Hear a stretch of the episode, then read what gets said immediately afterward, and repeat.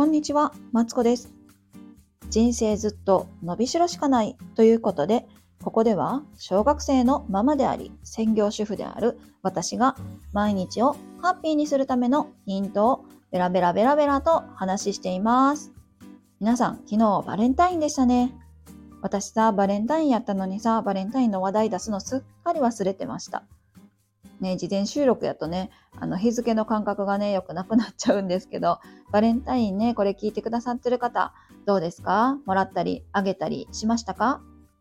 私は、えっと、バレンタインね、えー主人とね、子供が男の子なので、えー子供と一緒にカップケーキを作りました。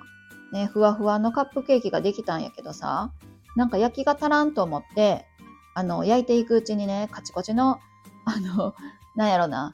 柔らかいクッキーとカップケーキの間中のなんかよくわからない物体ができたんやけど、それでも、あの、親族にね、配ったんですけど、喜んでもらえたのでね、まあいっかと思って、そんな感じで過ごしております。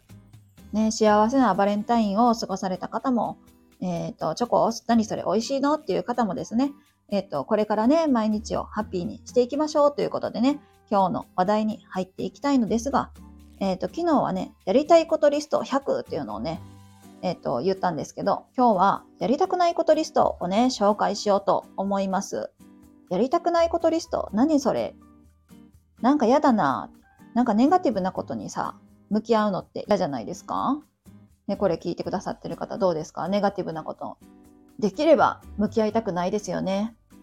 だけれども、このネガティブ、なんていうの？やりたくないこと、向き合うことによって、自分がどうありたいのかというのをね、出していくことができるんですよ。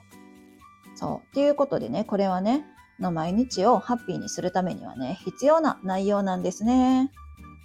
これね、もう一つね、理由があって、まあ、一つ目が、えっと、本当に自分がやりたかったことを見つけ出せるっていうのがもう一つだとしたら、二つ目はですね、終末医療に携わってる方がアンケートを取ったんですけど、死ぬ前に、あのー後悔していることは、今後悔していることはありますかって聞くとですね、えっ、と、やりたいことはできずにやりたくないことばかりやっている人生だったってね、言い張るんですって。ね後悔ばかりの人生でさ、死んでいくのってなんとなく嫌じゃん？やっぱりさ、なんか山もあったし、谷もあったけど、最後はまるっとハッピーだったなと思って死んでいきたいなと私は思っているんですけど、ね、そういうためにもね、このやりたくないことをね、今のうち、ね、早いうちから洗い出しておくというのがですね、大切になってくるわけなんですよ。ね、で、これを書くことによって、本当にやりたかった自分に出会うこともできるし、脳みそにね、やりたくないことを溜め込んでおくことによって、自然とそこから避けるようなね、生活を送るようになってくるんですよね。で、結果、えっと、やりたいことができるようになって、ハッピーになるというね、いい循環を生み出してくれますので、えっと、もしね、今の状態からちょっとでもハッピーになりたいとかね、今嫌なこといっぱいやってるって思ってる方いらっしゃったら、このやりたくないことリスト一緒に作ってみてください。では、やり方を紹介しますね。やり方は簡単ですよ。紙とね、ペンを用意して、やりたくないこと100個書くだけです。どうですか？簡単そうですか？難しそうですか？ね、あの、1個2個は出るけど100個も出えへんわと思うと思うんですよ。あの、大丈夫です。私もね、やってるけど100個も出てないですよ。今は。そう。ね、出る方もしかしたらブワーって出るかもしれへんけどさ。何でもそうやけどさ、100個書き足すってめちゃくちゃ大変なんですよ。なので、えっと、まずはね、30個ぐらいをね、目指して書いていくといいと思います。これもね、今すぐ30個とかね、100個とかね、書かないけんとか全然そんなことなくって、これからね、1週間ぐらいかけて、やりたいことリストとセットで書いていくとですね、より、えっと、自分の人生観が深まるというかね、自分、本来の自分にね、気づくきっかけになると思いますのでね。ね。そうで、これね、いくつかね、注意点と、またね、ヒントをお伝えしたいと思います。注意点なんですけど、まず一つは、自分のやりたくないことを書いてくださいねっていうことなんですよ。例えば、うち今ね、あの子供がついついテレビを見ちゃう問題があるんだけどさ、子供にテレビを見てほしくないって書くとさ、いやいや、それは子供の話ってなるじゃんで、そうじゃなくて、えっと、子供がテレビに気を取られてて、自分が怒るのが嫌だとかさ、はたまた自分の見たいテレビが見れなくなったとかさ、ね。そういうところがさ、困ってるわけじゃん。そしたら、自分が子供に怒りたくないとかね、自分の時間を取られるのが嫌だとか、そういう、なんていうの、書き換えになってくると思うんですよ。なんせとにかく自分軸で考えるっていうのが、えっと、このね、リストを書いていく上で大切なことになります。で、あともう一つ大切なことがあって、で、これは自分に制限をかけないということがね、大切なんですよ。例えば、仕事やりたくない書きたいけど、でも仕事やらなあかんやんと思って書けない。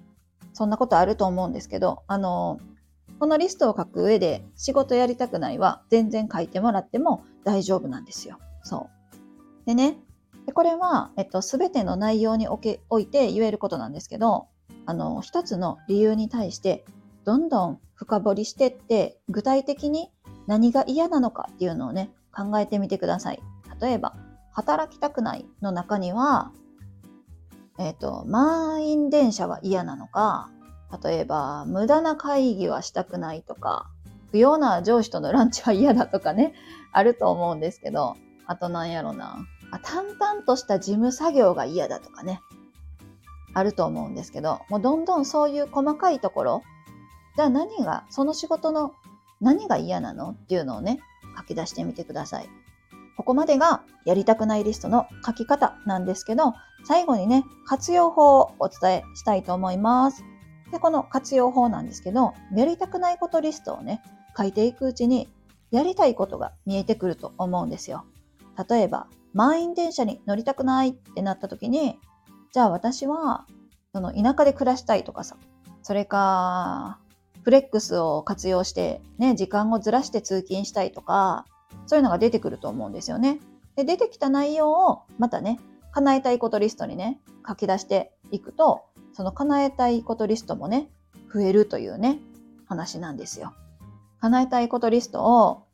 書いたけど、100個まだたどり着いてないという方、おめでとうございます。また一つ増えましたね、叶えたいことリストがね。そう、フレックスで通勤したいのか、ね、フルリモートにして田舎で暮らしたいのか、まあ、そういう、えっと、叶えたいことが出てくるわけですね。そうやってね、あのー、本当にやりたいことをね、どんどん見つけられるというのがですね、この活用方法です。でもう一つは、もうこれも似てるんですけど、この中で今すぐ解決できる方法があったら、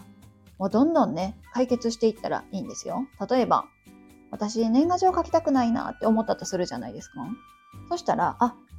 今年の冬は、じゃあ年賀状じまいしようかなとか、あの、次からは LINE で送りますねってお友達には言って、もう親戚付き合いはちょっと面倒やから、もう年賀状じまいしてしまおうかなとかね。これも、まあ、すぐって言ってさ、まだね、年明けたばっかりやけどさ、もうだってさ、1年以内には解決できる方法じゃないですか。とか、私ね、お掃除苦手なんですけど、じゃあ、ルンバが欲しい。じゃあ、ルンバ、この予算、ね、たまたま今月ね、あのー、楽天のポイントバックいっぱい来たから、じゃこれで、これでルンバ買おうかなとかさ。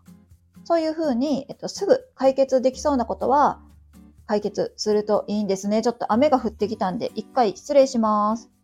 すいません、今ね、雨が 降ってきて洗濯物を取り込んだらですね、あの、話がもしかしたら飛んでるかもしれないね。収録だけどちょっとごめんなさい。このまま続けていきますね。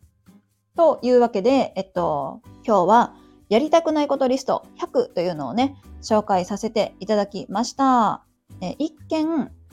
ネガティブなようにね、見えるけども、この自分のやりたくないことを見返すことによって、本当のやりたいことが見えてくるというね、えー、そんなノート術でございました。もし気になった方、今ね、不自由な毎日を過ごしてて、ちょっとでも毎日を良くしたいって思った方いらっしゃいましたら、ね、とか、そう思われた方も、思われてない方も、ね、効果が疑わしいと思った方も、ぜひね、あの、やりたくないことリスト書いていただけたらと思います。ここまで聞いてくださってありがとうございます。この配信では今日のようにノート術や雑談を通じて毎日をハッピーにするためのヒントをお送りしています。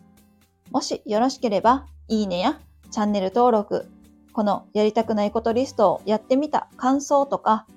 あの、レターを送っていただけると嬉しいです。それでは、失礼します。